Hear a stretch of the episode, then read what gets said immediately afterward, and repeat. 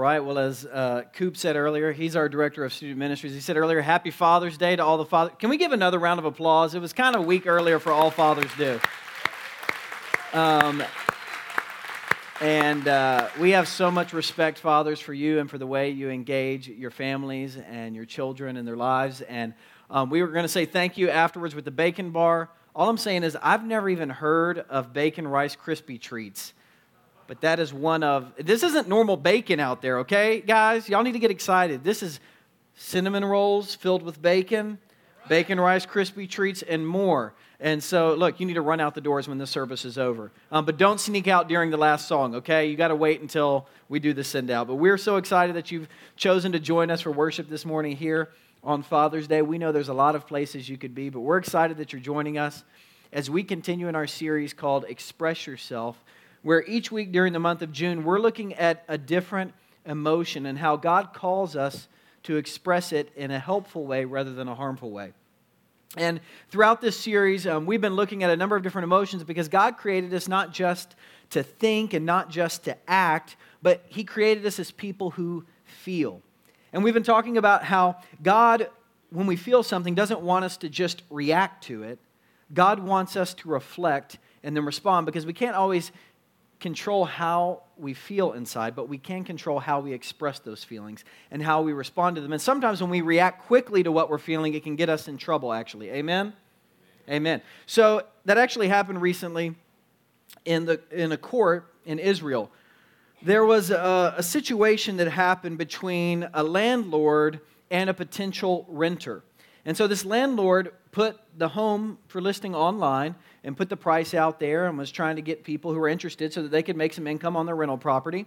And so they put it out there and they received a number of messages. And one of the text messages that the landlord received was this one. This person reacted out of their excitement and sent this text message. They said, Good morning, Smiley. We want the house.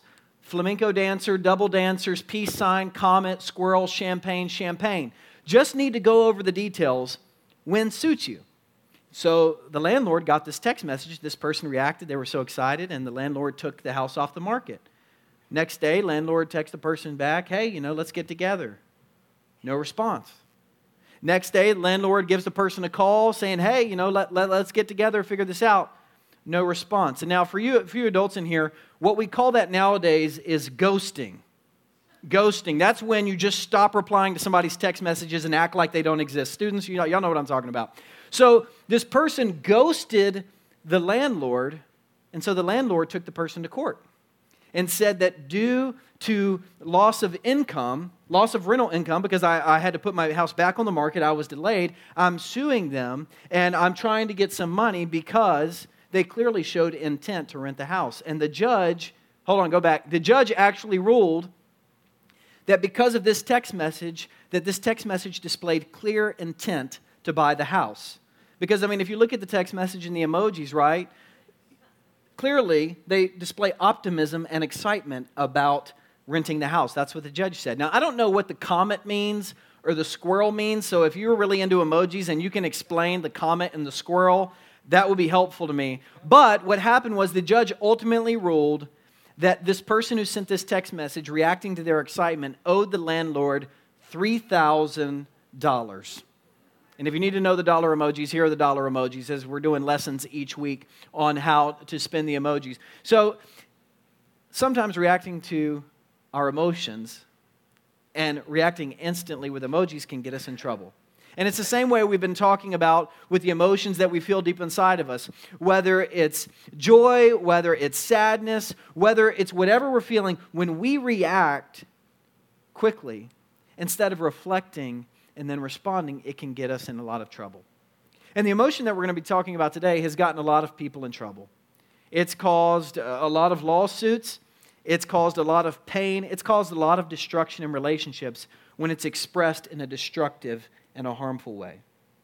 But what's interesting is this emotion has also led to peace and also led to justice in our world when it's expressed in a constructive way. And the emotion we're going to be talking about this morning is anger.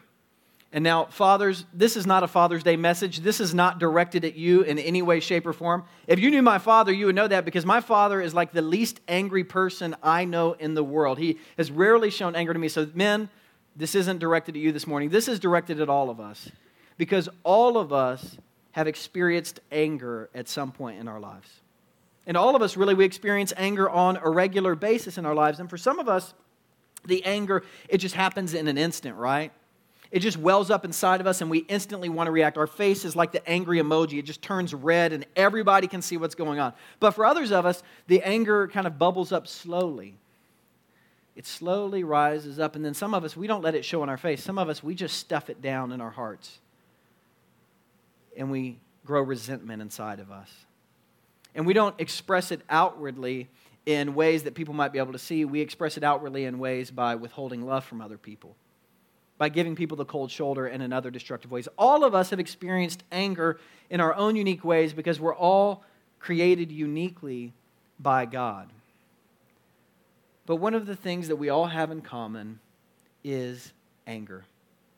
It's something we express a lot, we feel a lot. And, you know, a lot of times when we're experiencing anger, we don't think about what's going on inside of us or why we're experiencing anger. But if you kind of step back from anger and dissect it a little bit, what you'll discover is that anger is oftentimes caused in our lives because of unmet expectations.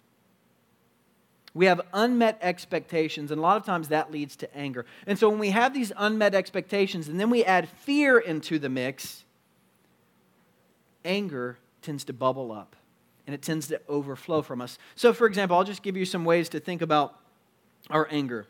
So, say you text message your friend, you're like, hey, let's meet for lunch at 12 o'clock. Let's go to, where's your favorite restaurant? Cracker Barrel. Hey, let's go to Cracker Barrel at 12 o'clock. You know what? You leave 15 minutes early because you know you got to fight a lot of traffic to get over there to Cracker Barrel. So you get there, you're there at 12 o'clock, friend's not there. Okay, you know what? Just play on your phone, respond to your messages, you know, look at the little emoji keyboard, do all your stuff. Okay, 12 o'clock, 12.05. You're like, okay. 12.07, you send the text, like, hey, you coming? 12:15, you call, friend doesn't respond. I mean, clearly you, you had an expectation you were going to meet at 12 o'clock because that's what you agreed upon. 12:25, you're like, you know what? I really love this person. I'm going to wait around.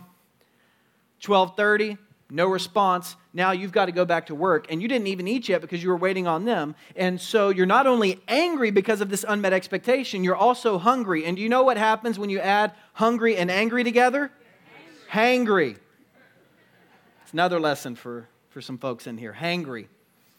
So then you're home, hangry, going back to work, and then the fear kicks in. And you start thinking, well, I wonder if my friend doesn't love me. Or doesn't care about me, clearly. Uh, and then you're like, you know what? I've been putting a lot more into this relationship than they have lately. The fear and the threats begin to move in, and that anger rises up within you. Maybe you experience most of your anger in your household with your spouse. Maybe when day after day your spouse just puts all of their clothes on the floor, leaves all of their dishes in the sink, leaves all of their stuff all around the house. Maybe that's what causes anger to grow inside of you because you just have this expectation that any reasonable adult would put stuff where it goes, right?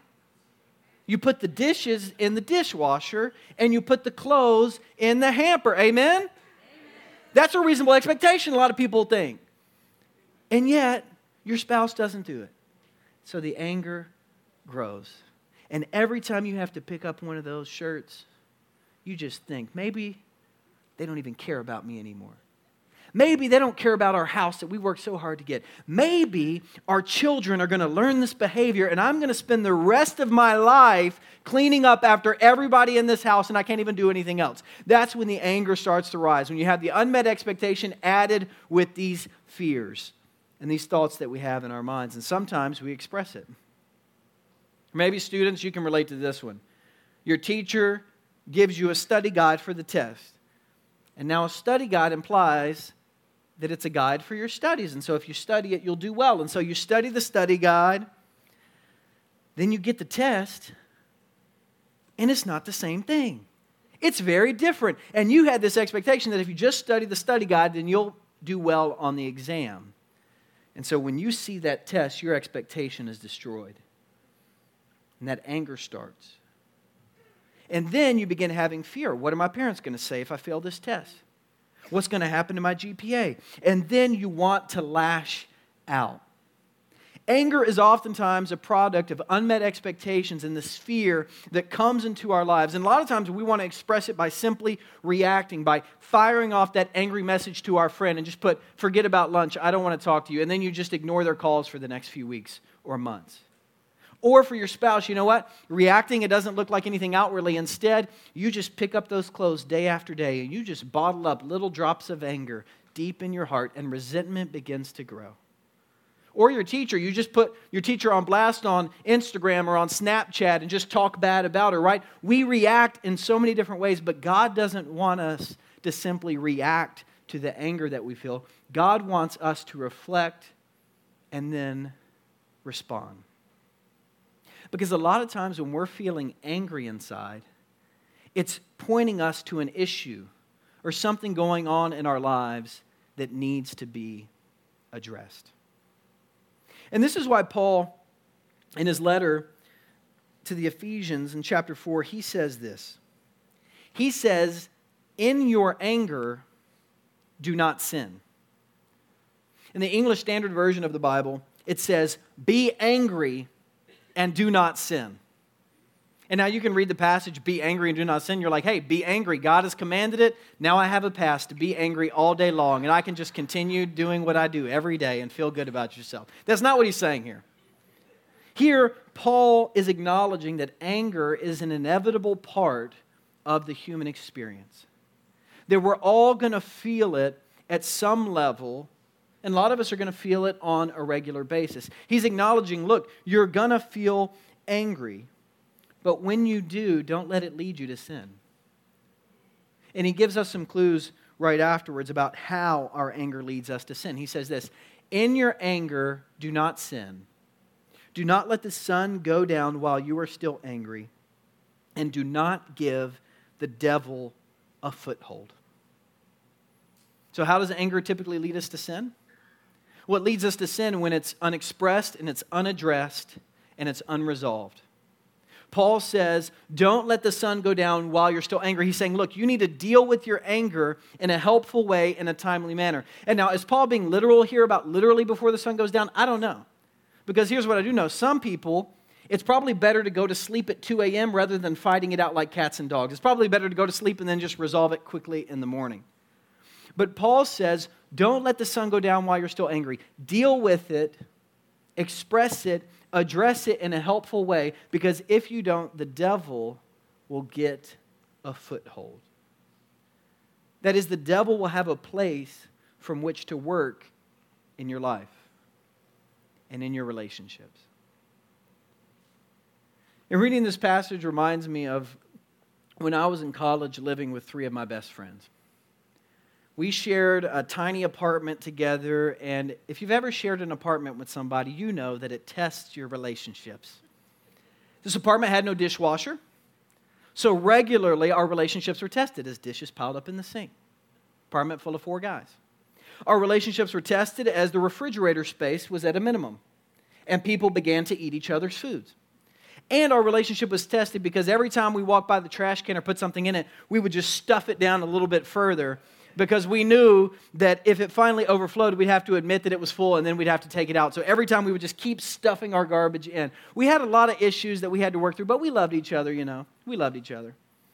So one day, a few of us came back to the apartment after class and we walk in the door and we smell something. I'm like, what is that smell? It wasn't a normal smell. This wasn't like a normal garbage smell. So we began kind of walking around the apartment, going to the bathrooms. No, it wasn't in the bathrooms. Looking in the den and looking all over, like maybe it's an animal. I, I don't know what it was. It was a different kind of smell. And then finally, somebody went into the kitchen, and there, on the eye of the stove, was a kettle, and the eye of the stove was turned on high. Now we had all been in class for like the last six hours, and three out of the four of us were there. And so we're like, "Hey, did you put this on just a minute ago?" I'm like, "No, no." And we quickly realized from the clues and the evidence around the stove that our buddy David, who's a very distracted, kind of squirrel chasing guy, we realized that what he had done is he had put a kettle of water to boil before class to make some coffee, and then he forgot about it. And so the water had boiled out over the course of six hours because that's what happens. And then when we lifted up the pot, the kettle broke into pieces. It was metal, but the metal, all of the seals began to break and it broke down because it had destroyed the pot because the heat was so high and it had been there so much. And so, look, it's a reasonable expectation not to leave the stove on for six hours with stuff on top of it, right? That's reasonable. And then, with that unmet expectation that David didn't meet, our fear began to grow because we began thinking he almost burned down our entire apartment. And not only that, he almost burned down our entire apartment complex. And so we all sat there and we tried to be calm, we tried to be loving. David comes back to the apartment. And, and look, we, we tried not to sin, we tried to address it quickly. And so we confronted David and asked him about it. And of course, he was like, Oh, yeah, I got distracted, I forgot about it. And he apologized, and everything was good. We didn't sin in that instance. And I don't tell that story to talk about our anger in that moment and how we didn't sin. I tell that story to talk about how that kettle on the stove is what happens to our hearts when we let anger sit inside of us. It boils over. And then the pot gets destroyed. And then we risk burning down the apartment and the entire apartment complex. Because unresolved anger, unexpressed anger that stays inside of, inside of us will destroy us from the inside out. And Paul says the devil will use it as a foothold. And do you know what the devil wants to do in our lives? He wants to steal, he wants to kill, and he wants to destroy. And when we have unresolved and unexpressed anger in our lives, the devil uses it to steal our joy and to steal our peace. And he says, you know what? You should continue to nurse that anger. You should keep it inside of you because you're justified in your anger. It's okay for you. And so our anger leads our joy to be stolen, it leads our peace to be gone. But then when we, when we act out our anger in unhelpful and in unhealthy ways, when we just go around lashing out against people, the devil uses it to kill our relationships around us. He uses it to hurt other people. And then the devil uses it to destroy our Christian witness. The Bible says that we'll know we're Christians by our love. And so when we're being hateful and we're being angry, we're not pointing people to Christ, we're instead pointing people away from Christ. And that's exactly what the devil wants to do. So, what should we do? Well, the first thing is if we have unresolved unaddressed and unexpressed anger inside of us. And it's been destroying things in our lives, maybe us, maybe relationships around us. The first thing we need to do is we need to repent. We need to acknowledge this unhealthy and unhelpful anger before God. Admit to Him that we've been harboring it, that it's been destroying things in our lives, and ask God to forgive us for the ways maybe we've lashed out maybe the ways we've kept it inside. Admit that to God and ask Him to forgive us, and not just forgive us, but to transform our hearts and our relationships because God wants to do that for us. He wants us to repent. But He doesn't just want us to repent, He also wants us in repentance and in future cases of anger to reflect on our anger. And so I want to encourage you, and it might be today, right? It might be today right after this when you have to go cut the grass, but it's Father's Day, and you shouldn't have to cut the grass because it's Father's Day. That's a reasonable expectation, right? Maybe you're going to get angry later today. If you do, I want to encourage you to reflect. And to just take just a moment and ask yourself, why am I angry right now? What unmet expectation is going on? Were those expectations reasonable? Were those realistic? Were they clear? Were they stated? Ask yourself what you're afraid of. Think about your anger, reflect on it, where it might be coming from. But then I encourage you to respond. To respond in a helpful way rather than a harmful way. And a helpful way to respond to our anger is if at all possible, go to the person that has caused this anger in us. Go to this person and try to seek resolution or restoration. And this type of conversation is best done not with emojis, not with email. It's best done face to face, which a lot of us don't like doing. But I encourage you to go, if at all possible, have a conversation, and in that conversation, express yourself. Tell the other person how you're feeling. Now, when I do premarital counseling with people, I use a program called Prepare and Enrich. And in that program, it has some exercises that help couples communicate. Communicate assertively and listen actively. And in one of the exercises, they say, look, if you're having an issue and you want to communicate in a helpful way, tell the other person how you're feeling, but phrase it like this I feel blank. And then express yourself. Rather than you blank. And now, this might seem like a subtle difference, but it's helpful because when you go to somebody, say your spouse, and you say, Hey, I feel angry because our bank account is at zero once again. And we've been in this place many times. We've had many conversations about controlling our spending, and things don't seem to be working. And I feel like you're overspending, and, we're not on the same page here. It's one way to express yourself, which is a little bit different than you have destroyed our bank account once again. You have acted outrageously, and you are actively trying to hurt me and harm me and other people. Do you, do you feel the difference between the two? One is starting with I feel, and when you start with I feel, generally the other person feels less threatened than if you start with an accusation. You blank. And so tell the other person how you feel, and then, this is a key that a lot of us miss, give them the opportunity to respond give them the opportunity to respond because the thing is, the story you've been telling yourself about the situation might not be the same story that they have. Because you might be thinking that they just spent all of this money that was unnecessary, and they might say, actually, I spent this money on a vacation for us because I love you so much and I wanted to surprise you. That, that's probably not happening, right? Okay, but maybe they said, look, we actually had some unexpected expenses come up that we really had to pay for. I haven't had a chance to tell you about yet. And then the conversation is very different. Or they might say, You're exactly right, I overspent again. And look, you might not come to an immediate solution in that conversation, but you've done what you could do to try and address the issue. You've expressed your anger in a helpful way rather than a harmful way. In your anger, Paul says, do not sin. I don't know if you've ever thought about how Jesus lived out this verse. And I don't know what image comes to mind when you, when you think of Jesus in your head, but I think there's some common images that a lot of us think of when we think of Jesus. We got this one uh, image of Jesus. This is one that comes into my mind a lot. This was hanging at my home church growing up. Very famous picture of Jesus. And a lot of us, we have this image of Jesus. Anybody have this image of Jesus when you think about Jesus? Yeah. This is a common image that is in a lot of places. A lot of us think of Jesus that way. But then a lot of us, we have a different image of Jesus. We have this image of Jesus. Everybody say, oh, oh. That's so sweet. That's how a lot of us view Jesus. That's okay. Jesus is loving, he's kind, he's compassionate.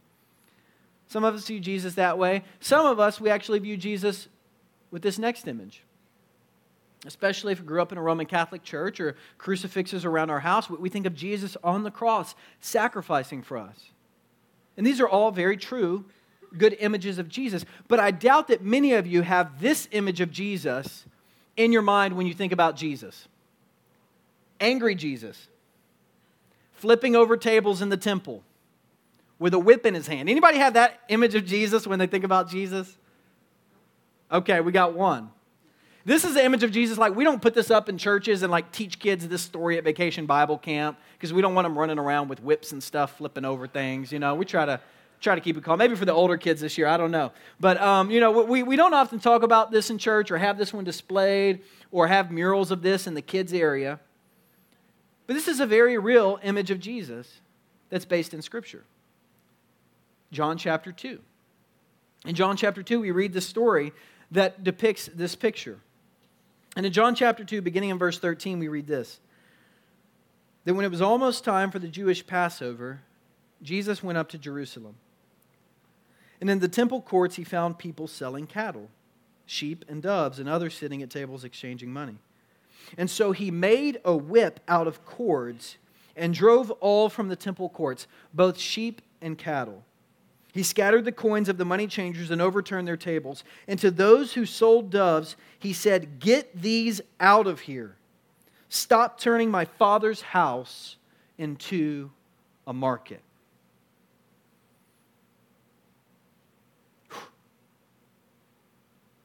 Jesus is clearly angry here.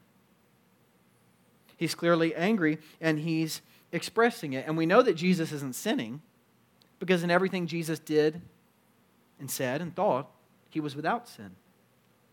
And so here, what we see is an image of anger that is different than most of the anger that we experience on a daily basis. And this is what we call righteous anger.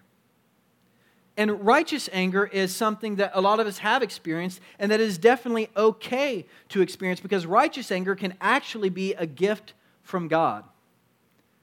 And this is why we're actually even created with the capability to experience anger. And righteous anger is this it's rightly being angry at the things that anger God. Righteous anger is rightly being angry at the things that anger God. And in this scene, we see Jesus having righteous anger because he is seeing some things that anger God. He's seeing people harmed, he's seeing the poor exploited, and he's seeing his father and his father's house dishonored. You see, in this scene, it's right around the time of the Passover, and every year at the Passover, Jewish people by the thousands would come from all over. They would come to the temple, and there they would provide a sacrifice that would make an atonement for their sins. And now in the Old Testament, the sacrifices that were allowed were very specific things like a spotless lamb, a goat, or doves. And now a lot of these people, they didn't raise these at their homes, and so they had to purchase them once they got there. Or if they had them, they couldn't take them on a super long journey, so they would buy them in the temple when they got there. And for you business people out there, when you have high demand and low supply, what happens? Prices go up, right? You can make that money. And when you purchase something in the temple, you couldn't use Roman currency. You had to convert your currency to the temple currency. And you know what happens when you convert currencies? Somebody's getting a cut. And so here you have the prices skyrocketing for these animals that need to be sacrificed. You have these exchanges going on. And all of this causes Jesus to be angry because people simply want to do their duty to God. They want to honor God, and people are exploiting them. They're exploiting the poor in his father's house. And so here Jesus is not just being anti business, he's being anti exploitation. He's being anti exploitation because it hurts Jesus' heart when people are harmed, and especially when the poor are taken advantage of. And he saw that his father's house was being dishonored, and so he had righteous anger. And in this story, what we discover is that it's okay for us to have righteous anger as well. It's okay for anger to bubble up inside of us when we see children being abused and exploited and harmed. It's okay for us to have righteous anger when we see people being murdered. It's okay for us to have righteous anger when we see sexism in the workplace and in our culture. It's okay to have righteous anger when we see people, all races, all walks of life, all socioeconomic levels, being discriminated against. It's okay to have righteous anger. But here's the thing we can have unrighteous responses to righteous anger. And a lot of times when we have righteous anger, when we're rightly angry at the things that anger God, a lot of us, we just simply react. And so we post on Facebook and we get angry. Or we try to shame people online or people in our circles of influence. Or what a lot of us do is we just go around and we just point out all of the problems in the world and we're unwilling to do anything about it. We can have unrighteous responses to righteous anger, but what God wants from us is to reflect and then respond to that righteous anger. and to express it in a healthy way. And the right way, the healthy way to respond to righteous anger is to seek to make right those things that are wrong and to seek and pursue biblical justice in a world of injustice. My friend Rodrigo Cruz, who's a fellow pastor, he shared a story with me the other day about how a few weeks ago he was at Waffle House. It's his favorite restaurant. He was at Waffle House minding his own business, eating his waffle, when he heard a couple behind him talking about the royal wedding. Anybody here see the royal wedding? Okay. Millions of people all around the world saw the royal wedding. So he heard them talking about it. He had seen the wedding, and his ears kind of perked up a little bit. And then reflecting on the royal wedding and the two people who were married, Rodrigo heard one of the people say to the other, You know what? That royal wedding and all, nothing good comes from biracial marriages. His ears perked up. The righteous anger began to well up inside of him. So he calmly walked over, pulled out his phone, and showed the couple this picture. And he said, Here are four things, four good things that have come out of a biracial marriage. Because Rodrigo is from Mexico, his wife's from California. One of his children was born in Mexico, two in Georgia, and the youngest was adopted one year ago in China. Rodrigo has a multi ethnic family, and each of them uniquely represent the image of God. And throughout Rodrigo's life and in his ministry, he has many passions, he has many talents, he has a lot of things that cause him to have righteous anger like we all do. But one of the things that causes him to have righteous anger the most is seeing discrimination in our world, seeing racism, and also seeing how, even on Sunday mornings in the church, a lot of times we're divided divided by race, by class, and by so much more. And so, in reflecting on this, instead of just reacting to his anger, in reflecting on this, one day he felt God speaking to him. And he felt God calling him to do something about it, to respond in a helpful way. He felt God calling him to start a multi ethnic church. And so he did. He did something very difficult, not just starting a church, right? Those of you who've been here from the beginning, you know how hard that is. He was starting a multi ethnic church in Gwinnett County, and the purpose of the church was to reach all people in the county with Jesus Christ and to be a church that reflected the diversity of the community and that reflected the diversity of heaven here on earth. And right now, this morning, they're worshiping just like we are. And when I think about his church worshiping this morning and the number of people who've been baptized, I think about how if, if Rodrigo had just responded to his righteous anger, if he had just reacted to it, or if he had just kept it down inside of him, if he hadn't reflected and then responded in a healthy way, none of those people would know Jesus right now. None of those people would have a relationship with our Savior, Jesus Christ. But instead of adding to the noise, Instead of continuing to be apart or just point out how we push people apart in our world today, Rodrigo decided to bring people together around Jesus Christ. And now I know there are things that anger you righteously. God has put those in our hearts. And God might be calling you to do something big, like He did for Rodrigo. Maybe He's calling you to start a nonprofit. Maybe He's calling you to dedicate your profession and your career and your free time to the pursuit of justice in some area. Maybe God's calling you to do something big, but I know that most of the time, God actually calls us to start small. He calls us to pay attention to that righteous anger.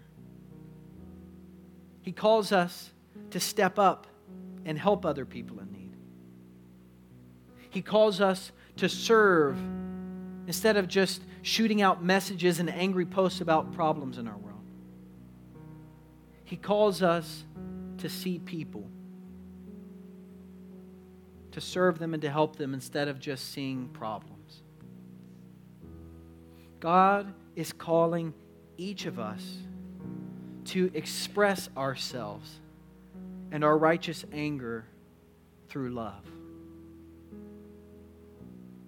After all, that's what, that's what God did. When God looked down at the world and he saw all of the destruction, all of the violence, all of the hate, in the fullness of time, God didn't destroy the world. He didn't condemn the world. Instead, He loved the world by sending His one and only Son, Jesus Christ, into this world so that we could all be redeemed, restored, renewed. And when Jesus came into this world and he saw the exploitation of the poor, he saw people harming one another, he saw the hate, he didn't condemn. He didn't shame people. He didn't judge people. He called out injustices and he pursued justice. He showed love and dignity to people. And ultimately, instead of just shouting, he served every single one of us by going to the cross and by opening up his arms and expressing his love to us in that way. And I believe this morning God is calling us to express ourselves in that same way to express ourselves, our righteous anger, our passions, the needs we see. He's calling us to express ourselves and to address these things with arms of love. And so, my prayer, my hope is that we would do it. Let's pray.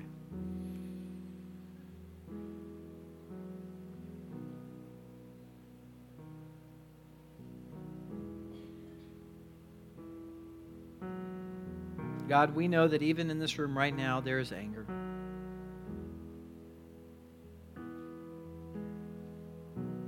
There's anger at absent fathers. There's anger for stuff that's been done to us.